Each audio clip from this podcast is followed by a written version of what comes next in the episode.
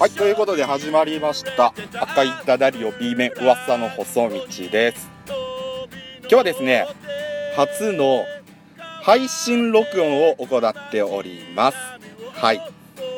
ね今日はねティンキャンからでこれね実は海外からリモートつないでるんですよね。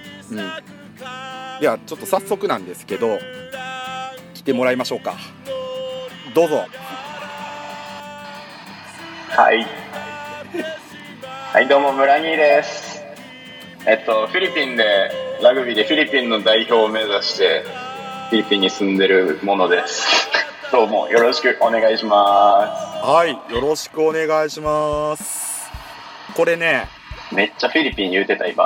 あフィリピン言うてたなめっちゃ言ってた、今。うんあの村にさあのやっぱちょっと、はいあのフィリピンからのリモートやからはい。なんかねええ感じで雑音入ってていいよあ、多分ね、扇風機。扇風機かいそういうこと？扇風機がゴリゴリ回ってるから。そうだえ、うせん。日常的に扇風機ついてるから。あまあちょっと扇風機なかったらやっぱ死んじゃうもんねフィリピンとかね暑いからね死んじゃう。普通に死んじゃう。あ切ろう。気合で切るわ。気合で切る。いや切らんでもいいよ。全然大丈夫やけど。気合で切るわ。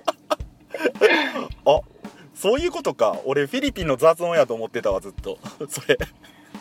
うん多分ゴリゴリに扇風機の雑音。そういうことだねすいません。なんこと。かね。うんまあいきなりなんですけど。あのーはい。ゲストありがとうございます。出演していただいていやいえいえこちらこそ急にありがとうございます。いやどうも。とんでもないです。ねあのちょっと私も村にあまり知らないんですよね。突如なんか配信アプリティンキャンに登場した ラガーマンっていうイメージなんですけど、突如、うん、まあまあ突如ね、うん。はい。あの軽くちょっと自己紹介してもらってもいいですか？はいえまあさっきも言ったんですけどもうん。ちょっとラグビーでフィリピン代表を目指そうと思ってうん。フィリピンに住んでラグビーをやってるうん。ものです、ほうほうほうほうほで今フィリピンが3年目に入ったとこ。ぐらい。ほうほうほうほうほう。ですね。え3年もいるの？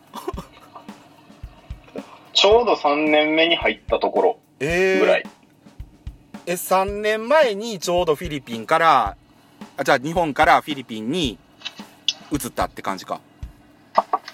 そうそうそうそういうこと。ほうほうほうほうほうほうほうほう。えそれフィリピンに移るきっかけって何やったんですか？えっと、まあ、それもラグビーで結局、うん。ラグビーでベトナムで大会があって、うん。で、その時は日本のチームとしてフィ、そのベトナムの大会に参加してて、うん。で、そこにうん。フィリピンにいる人も来てて、で、まあ、2日ある大会で、真ん中の日、試合終わったら、グラウンドの横でみんなで、他のチーム全部含めて飲み会みたいな、わーみたいなやってる時に、うんまあ、ちょっと呼ばれて、うん。お前ちょっとフィリピン来てみいひんかみたいな。えそんな軽いノリやったんや。話をもらって。いや、割と軽いノリで、お前まだ若いんやし、みたいな。うん。まだいろんなことできるやろ、みたいな話をされて、うん。で、まあ、フィリピンでラグビーとか、まあ、仕事も含めて、いろいろやってみいひんかみたいな。で、半年ぐらい考えて、行きまーすって言って、うん。うん LINE で、行きまーすって言って、うん。分かった段取りするわ、みたいな話で、うん。ここにたどり着きましたね。なるほどね。うん。やっぱりさ半年はやっぱ悩むよね。いやもうけど、うん。悩んだは悩んだけど、うん。なんかまあ、たらまあ年齢的にまだ、その時23、4とかぐらいの時で、うんなんかまあいろんな意味で失敗しても、会社で例えばクビになるようなことをやらかしたとしても、うんうんうんうん大怪我にはならへんなと思って。あ、あ、わかるわかる。いろんな意味で。そううんわかるわかるわかる。致命傷にはなるかもしれへんけど、うん。これはまだ俺、挽回できるな、みたいなあ、そうやな。まあ、のもあって、うん。そうそう。例えば35、6で海外行ってたら、多分なんかクビになるようなことやらかしたら、多分日本帰っても仕事できひんような可能性があるから、あー、はあはあはあ。じゃあ、じゃあまだいけんな、みたいな。うんうん。今しかできひんし、やっとこうかなっていう勢い、ノリと勢いだけで、おーそれ、いいと思うで。いや、だってさ、まだ20代で失敗しても、それはなんか人生の糧としてさ、次になんかい活かせそうやん。次のステップで。いや、うん全然、全然生きるとは思う。そうそうそうそう。だから、あの、若いうちの経験としてはすげえなんかいいかなっては思いますけどね。海外経験っていうのはね。うん。うん。海外住んでたって格好つけれるな、みたいな。俺海外住んでて、みたいな。これかっこよくね？と思って。これかっこよくね？みたいな。だからそのカジュアルさは何なんかようわからんけど。かっこよくねってな。いや、なんか、いや、あんま考えてなくて、正直。うんうん。いろんなことを。うんうんうん。あんま考えてなくて、うん割とその勢いだけでいろいろやってきたから、うん。今までの人生を。なるほど。まあ、これも勢いで行ってみっか、みたいおー。あー、勢いな感じですね。ノリと勢いって重要やで。いや、ほんまにそうです。いや、でもまさにこの今の録音がさ、あ配信録音がさ、ノリと勢いでやってる。物語ってる。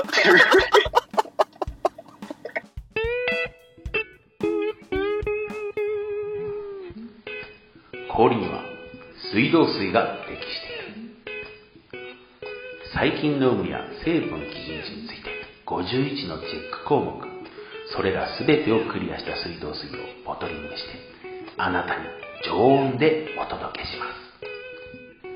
1リットル4800円。3リットル6万円。でまとめ買いがお得です。デンジャラス商会の水。あのーフィリピン移る時ってさやっぱ何かしら、やっぱ家族の家族に意見をさ聞いたりとか多分したとは思うよ家族とかその当時付き合ってた女の子であったりとか、はい。友達とかはい。えみんなどういう反応やった？えーっと、家族に関しては、うんまあ、一人っ子なんですね、まず。えー、そ一うなんや人っ子やから、渋る、渋るかなと思ったけど、うんうんうんあ、まあ、行きたいって言ったらええんちゃう？みたいな。いや寛大な親やな。まあ、いつでも帰ってきたらいいと思うし、みたいな。で、別にフィリピンから日本に遊びに帰るでも、別に家はあるんやから、あはあはあはあはあはあいつでも、いつでも遊びに来るって言い方変やけど、帰ってき、みたいなことを言われて、別に親は特に何も言わず、うん。で、彼女に関しては、そのベトナムの大会に行く前ぐらいに、その当時付き合ってた彼女と別れて、あはあはあ別に女関係なかったから、そこはまず度外視してて、うん友達に関しては、うん俺フィリピン行くわって言ったら、はって、大体みんなにはって言われて、何言ってんのみたいな感じやったけど、まあまあ、どうせ帰ってきたら遊ぶし、みたいな。あよくねみたいな感じで、とりあえず。まあみんなでも行ってこいよ、行ってこいみたいな感じではあったから、そんな感じでしたね、でもみんな。みんな割と心よ、心よく、うん、ーうん。送り出してはくれたかなと。あーなるほどね。でもまあ彼女とかおったらまた変わってたかもしれへんな、なんかこう結婚を控えてたりとかすると。いやでも多分その当時付き合ってた彼女がもう3年 ?4 年？うん。近いぐらい付き合ってた子で、まあ、順当にいけば、ね、それこそ結婚やなんやっていう話をしてたとは思うけど、うん。別れたし、うん。その、俺を邪魔する者は誰もいねえと思って、じゃあいいや、みたいな。多分その当時多分彼女がまだいて、俺行くわって言ったら、うん。え、私どうする気なん？みたいな話になるから、絶対めんどくさいことになるから、うん。あ、じゃあいい、いないしいいや、みたいな。ああなるほどなそうそうそう。かいやまあ逆に良かったな 良かったな逆に良かった説は全然ある。逆に良かったって言い方もあれやけどうん、まあ タイミングなんかな逆に良かった、あれは。タイミング、あれはでも、うん、良くも悪くもタイミングがよ良かったのかなっていう気はしますね。ーもういやもうフィリピンに呼ばれてたっていうことやな多分可能性はある。呼ばれてたんや 呼ばれてましたね、あれは完全に。おいでおいでって言われてた。うんおいでおいで言われてるようんいやなかなかでもないもん海外とかになんかこう行くタイミングっていうのがさまあ多分何かしうらさ、ん。なんやろまあ人に勧められたりとか、まあ、自分から自分の意思でとかあったりとかするとは思うんやけど生活が変わっちゃうやんもうまるっきり。そう。はい、あのー一流企業、例えば商社とかに勤めると海外駐在ってのある話ではあるけど、うん。あそその前に一回、商社に入るくだりがいいるじゃないですか。製造業やったりして、例えば。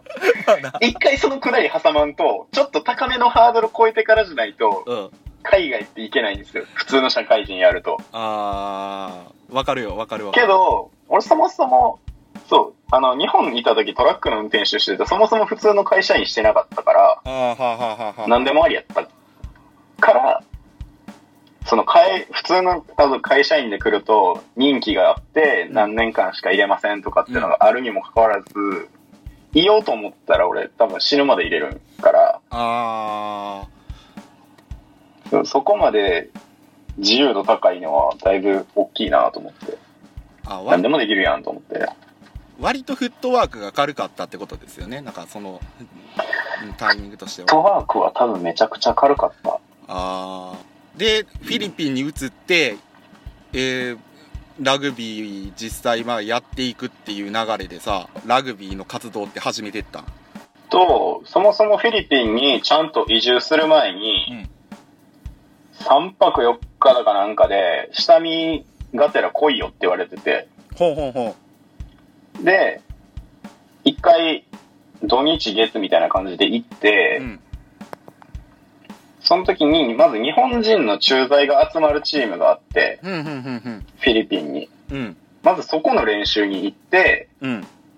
あ、どうも、みたいな。数ヶ月後にまたちゃんと来ます、みたいな。うん。で、まず日本人のチームに入ることが確定して、うで、それからこっちにちゃんと来てから、うん。俺を誘った人が、もともとその会社も用意してくれた人で、ほうほうほうほうほうほうほうほう。ほうだからうちの上司に当たる人、うん一応、うん。うんが、えっと、その人もともとフィリピン代表なってた人で、ああ日本人で初めてフィリピン代表になった人で、うん。うちの会社にいてっていう人がいて、で、その、ローカルチーム、うん。外国人のチームある、の練習あるからお前来いよって言われて、で、練習、あ仕事終わって、ほな行こうかって言われて、ローカルのチームにいきなり行った。ああほうほうほっていう感じ。うやっぱなんか日本とそのフィリピンではそのラグビーの文化的な違いとかってあったりとかするんですか？えっと、うちのチーム、うん。まあフィリピン人もいるし、まあ日本人が俺含めて3人いて、うん。で、パプアニューギニア人と、うんえー、今帰っちゃったけど南アフリカ人と、うん。あと、えー、フィリピン国籍は持ってるウェールズ人とニュージーランド人みたいな。すげえ国のがいて、国際色豊かすぎるやろ。そうだから同じチームにフィリピン代表現役もいるし、キャプテンもいるし、みたいなところで、うん。まあ、もともと日本でラグビーやってて、うんまあ、社会人ラグビー、その言ったら草草ラグビーのカテゴリーでやってて、うん。まあ、若さもあったけど、割と負ける気はしてなかった。うん何やっても。うんうんうんうん。けど、こっち来て、うん。例えばパプアニューギニア人とか、そうやな。えぐいんですよね。もう。身体能力バケモンみたいなやつがいっぱいいて、そらな。言い方悪い、言い方がちょっと悪いかもしれへんけど、あいつらちっちゃい時から野原駆け回ってるから。足腰めちゃくちゃ強くて、うん。バネとかがもう、ぶっ飛んでて、うん、うん、うん。よっしゃ、ここでタックルいったろうって思ったタイミングで目の前から消えるみたいな。え、無理無理みたいな。あ、あと、純粋に体でかすぎるやつとか。あー強くて、速くて、テクニックあるって言って、もう3拍子揃ってる感じなんや。もう、元が。そうそうそう。えぐいな。そう。で、フィリピン人、純粋なフィリピン人の子とかうんは、体ちっちゃいけど、うん。なんていうんかな。あんまりそのお金持ちのそうじゃない子もいるから、あー、貧富の差か。うん。代表になると、やっぱいろいろサポートがあったりするんですね。うん、うん、だから、うんそういう、なんていうかな。うん。うん。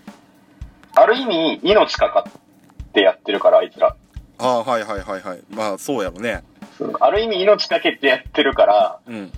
めっちゃ体ちっちゃいのに、めちゃくちゃでかいやつに、ビビらんと平気でタックルいったりするし、あ、もう、ハングリー精神がちゃうんや。気持ちの入れようが、気持ちの入れようが違う。違うっていう。あそう。ー、すげえな。すごっていう感じはある。すごい環境でやってるよね。なかなかすごいなと思う。最初来た時は、なんじゃこれと思ったけど、うん。うん。まあ最初その一軍の試合には出れなくて、うん。もちろん。うん来。たばっかりの日本人のペーペーが来ただけやから出してくれなくて、うん。けど、うちのチームで歴代何人か日本人いて、日本人の評価が高いからなのか、ああ、はあ、はあ、はあ、はあ。1日5試合あるような日程の日があって。あの短い時間でね、あ、びっくりした。短いし時間のスパンで、その5試合ぐらいある日があって、うん。じゃあ、あのメンバー発表しますって言われて、そのうん。監督に。うん。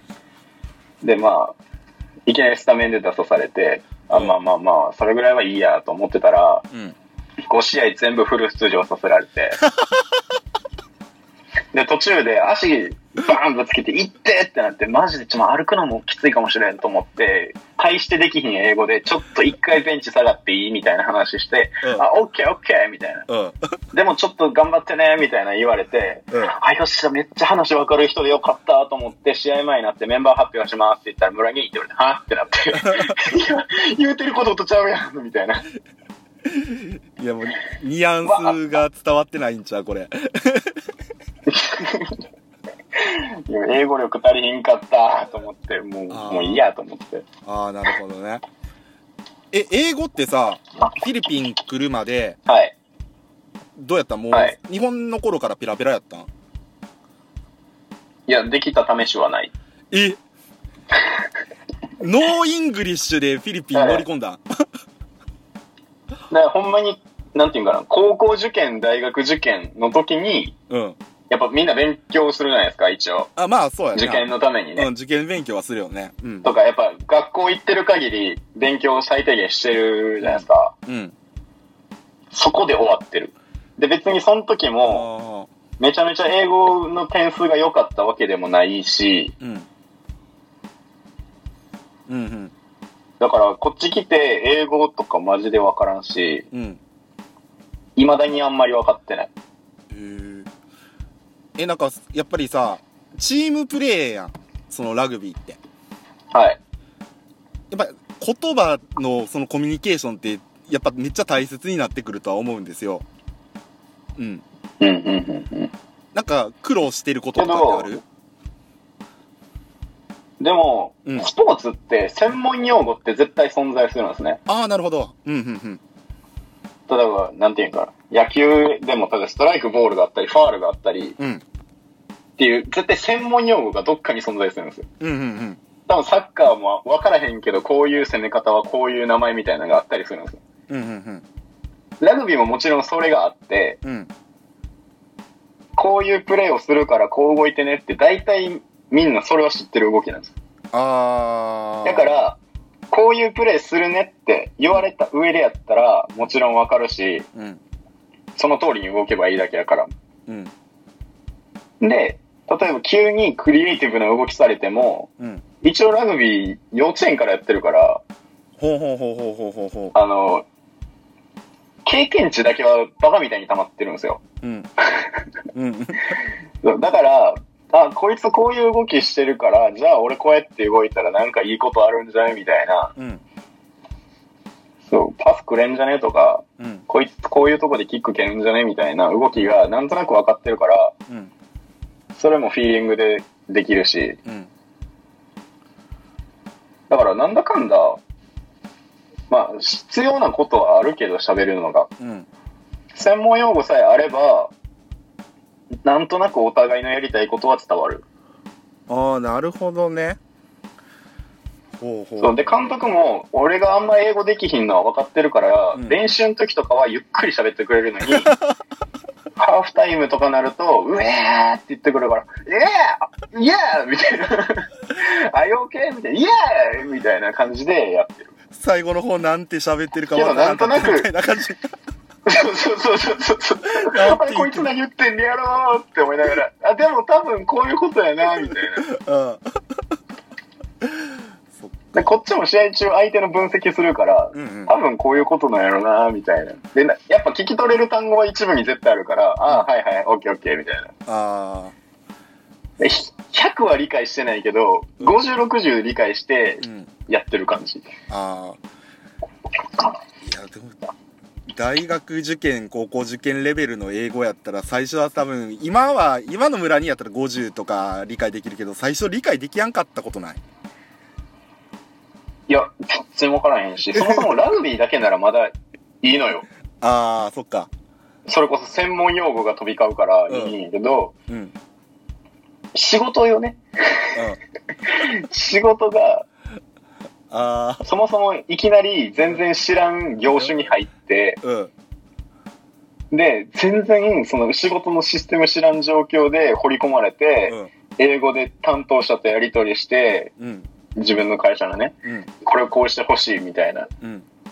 やり取りして、で、他の会社にメールしたり、電話したりみたいなことがあって、うん。正味ラグビーより仕事が一番大変やったかもしれない。あ、きつかった。きつかった。だってミーティング行くから、ちょっと行こうかって言われて、あ、了解ですって日本人のそのおっちゃんとついてっても、うん。えー、こいつ何言ってっか、俺。と思いながら、うん。ミーティングして、うん。帰りに何言ってるか分かったって、え、全然分かりませんって言いながら、そのミーティングの内容を振り返ったりしてた。ああ。どれぐらいでさ、あの、ちょっとは分かるようになってきたってなったん？ちょっと分かるようになってきたなってなったんは、でも、うん1年とか1年半ぐらい。ああ、でもやっぱそれぐらいかかっちゃうよね。そうなんか、勉強しなきゃと思いつつ、あんまり、あの、根本的に真面目じゃないから、うん勉強しなくて、うん。もうとりあえず友達と遊びに行って飲み屋行って全然知らん姉ちゃんと喋りたいけど喋られへんを繰り返して、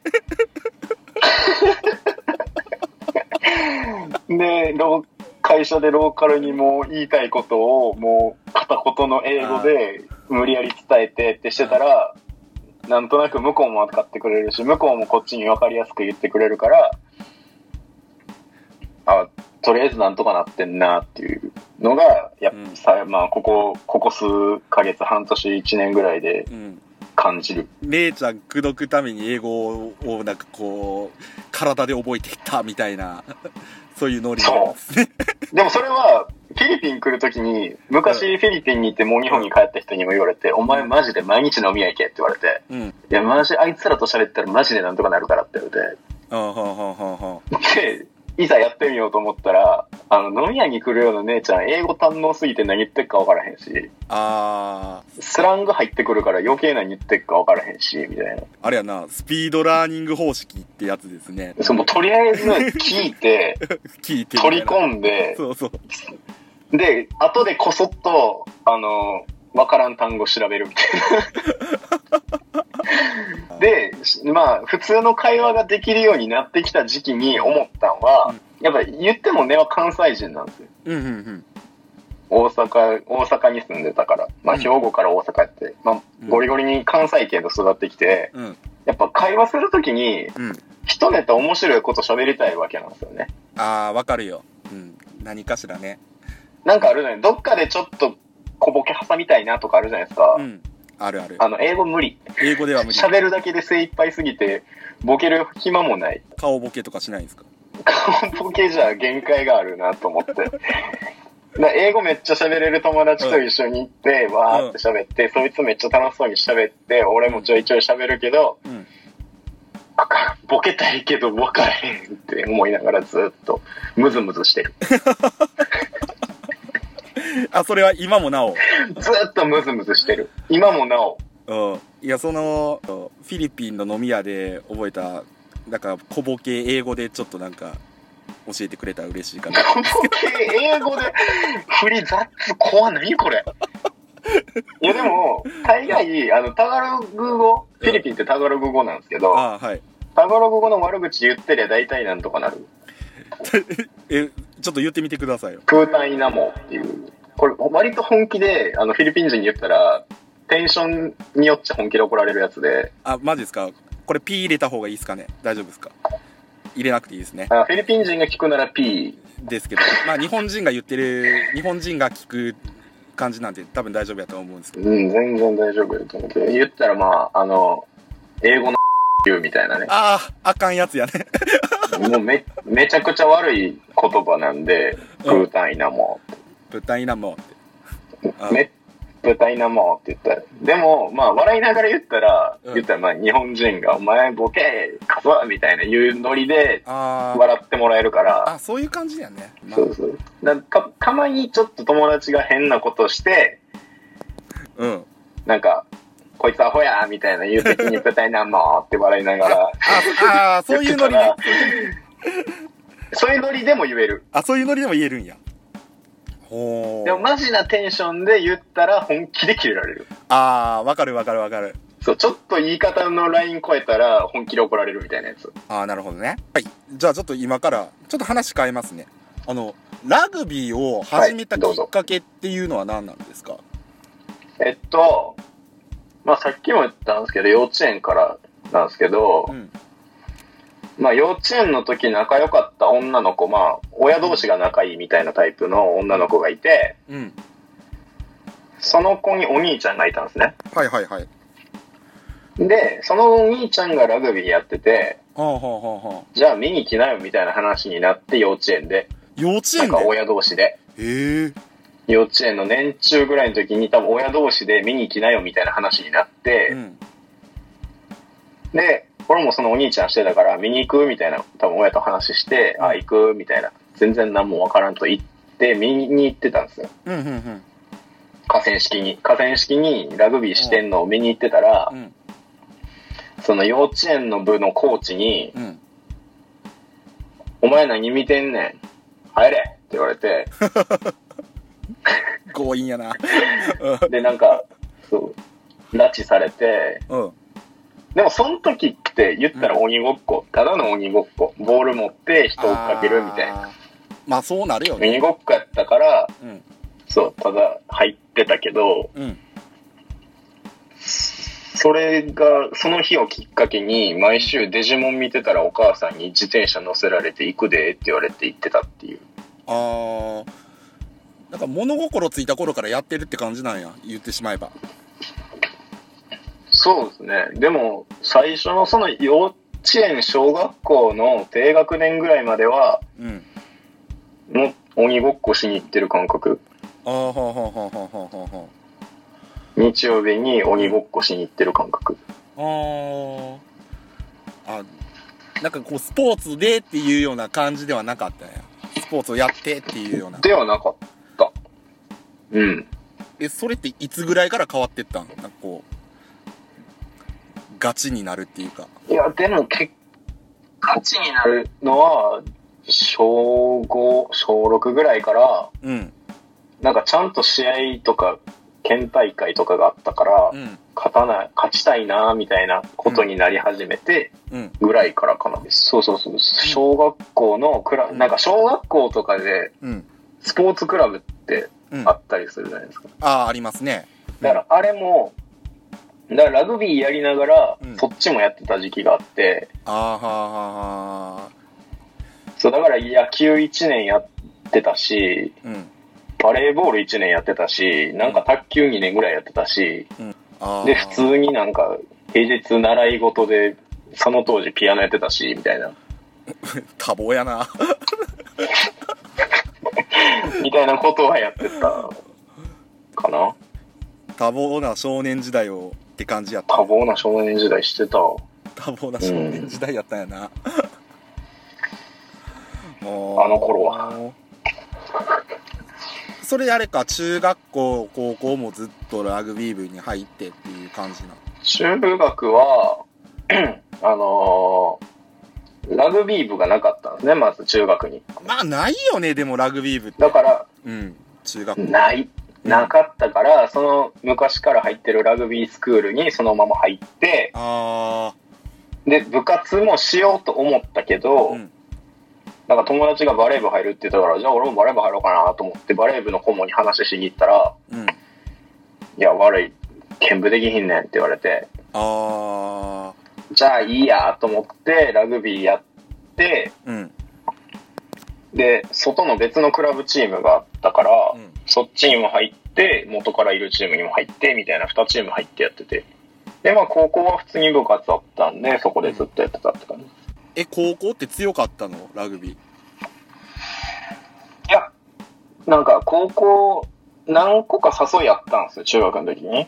ああやっぱあるんまだねあ誘いって、いうんけど、あの、数打ち当たるシステムの、あの、声かけにひ当たってるだけだから、別にその有望視されて声かけられたわけじゃなくて、うん。うちの高校ありますよ、みたいな、その数打ち当たる戦法で声かけてもらっただけで、うん。別にそんなすごいあれじゃなく、で、まあ、強い学校に行こうかなとも考えたは考えたけど、正直中学の時ちょっとラグビー嫌いやって、ああなるほどね。うんあるね、うん。そういうで、強い学校行こうかな、でも、いや、なんか、ずっとベンチとか、応援席入ってんの嫌やなと思って、じゃあ試合出れる学校行こうみたいな。うんうんうんで、普通に公立高校に行ったみたいな。ああなるほどで、なんなら別に高校でラグビーやめてもいいかなとは思ってた。っ でもそれでも続けたよねていうのは、その、ラグビースクールの先輩がそこにいたんですよ。ああその高校にいて、うんうん1年の時の3年生にいて、2人ぐらい。おお前来たんかって言われて、うんあ、ミスったと思って。やめようかな思ってたけど、おるやんと思って。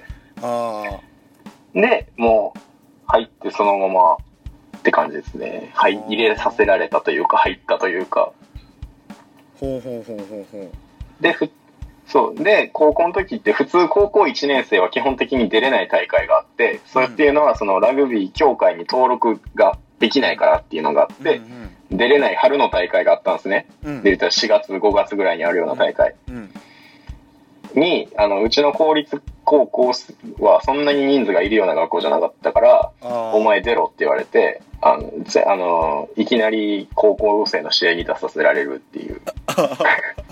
同同期で入ったやつは、あの、ベンチとかじゃないところで見てんのに、ああ。俺だけ試合出させられるみたいなのはありましたね。いやいきなり中学生ってやっぱまだちっちゃいからさ、うん、高校生のあの体格にぶち当たっていくって相当怖かったとは思うけどね。しかも試合時間も伸びるし、うんあの、ラグビーって年代があるあるごとに人数変わるんですね。うんうんうん中学生って12人なんですよ。うんで、高校生から15人制になる。普通のラグビーの人数になるんですね。だから、あの、15人制の、まず、うんあの、感じが、雰囲気がわからんうんし、テレビではいっぱい見てるけど、プロとか大学とかうん見てるけど、いや、俺15人制やったことねえしなまあ、試合時間長なりすぎやし、無理やなとか思って。無理やり。けど、お前出ろ、みたいな。お前中学の、あの、在籍の記録残ってるから出れるから出ろ、みたいな。なんかいろんな人とこの出会ってなんかこう出会いがなんか巻き込まれ事故。そうそうそう巻き巻き込まれ事故、ほとんど。巻き込まれて巻き込まれて現在に至るみたいな感じっすよねだから最終的な決断は自分でやってるけど、きっかけはほぼ巻き込まれ事故。そう。何かしら背中を押してくれる人がいて、だからラグビー続けれてるんやなっていうのがすごい、こう、ひしひしと出てくるなっていう。うん海外行こうって思ったらさっきもノリとい勢いみたいなのも言ったけど、うん結局その海外の大会、ベトナムであった大会に行って外国人と試合して、うんあ、面白いなってなったのもあった。あー、なるほどね。自分でこう、体感して、あ、ええなって思って、やっぱ、海外でやってみたいなっていうのが出てきたっていうのもまああったし、でもそのきっかけ作ってくれた人って、その、今、現在上司にあたる、そのフィリピンの法人のさ、元フィリピン代表の日本人そうそうそうそう。うん。いや、とか、そう、他の日本で、そのいろんな海外の大会に行ってるおっちゃんがいて、その人に声かけてもらってみたいなのもあったから、うん。ほんまにその人、全部その、出会った人にうまいことしてもらって、ここまではやってんなとは思うんですね。なるほどね。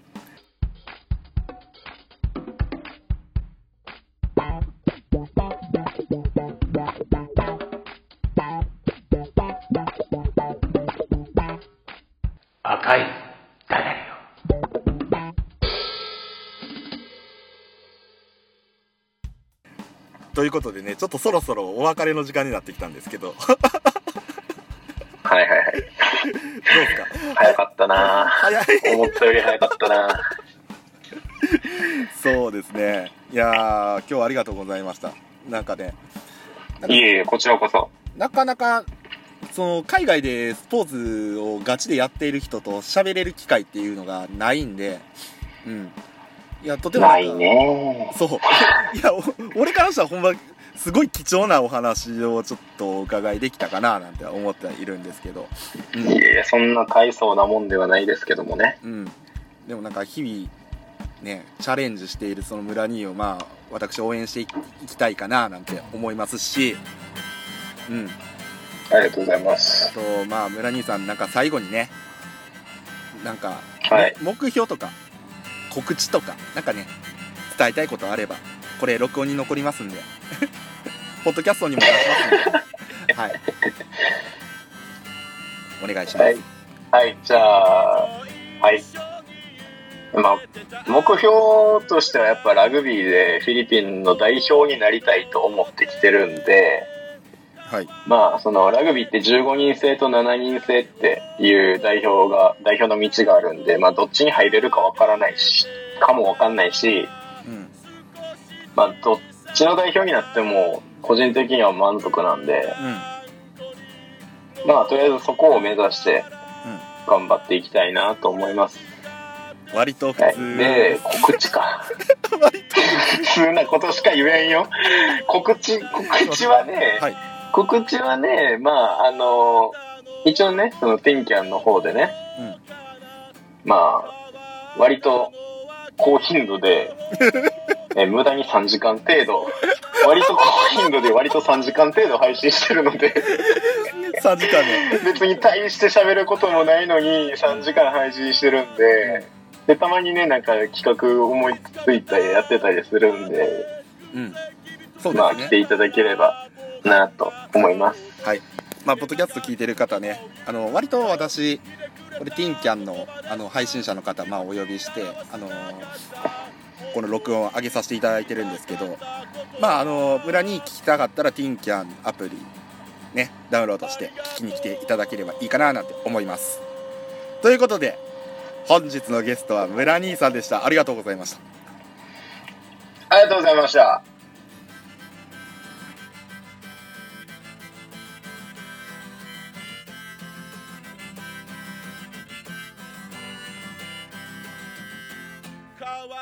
ったのは僕の方かな変わったのは君の方かなそんなことはどうでもいいからただ君に会いたいな。いつかまたどこかで偶然君。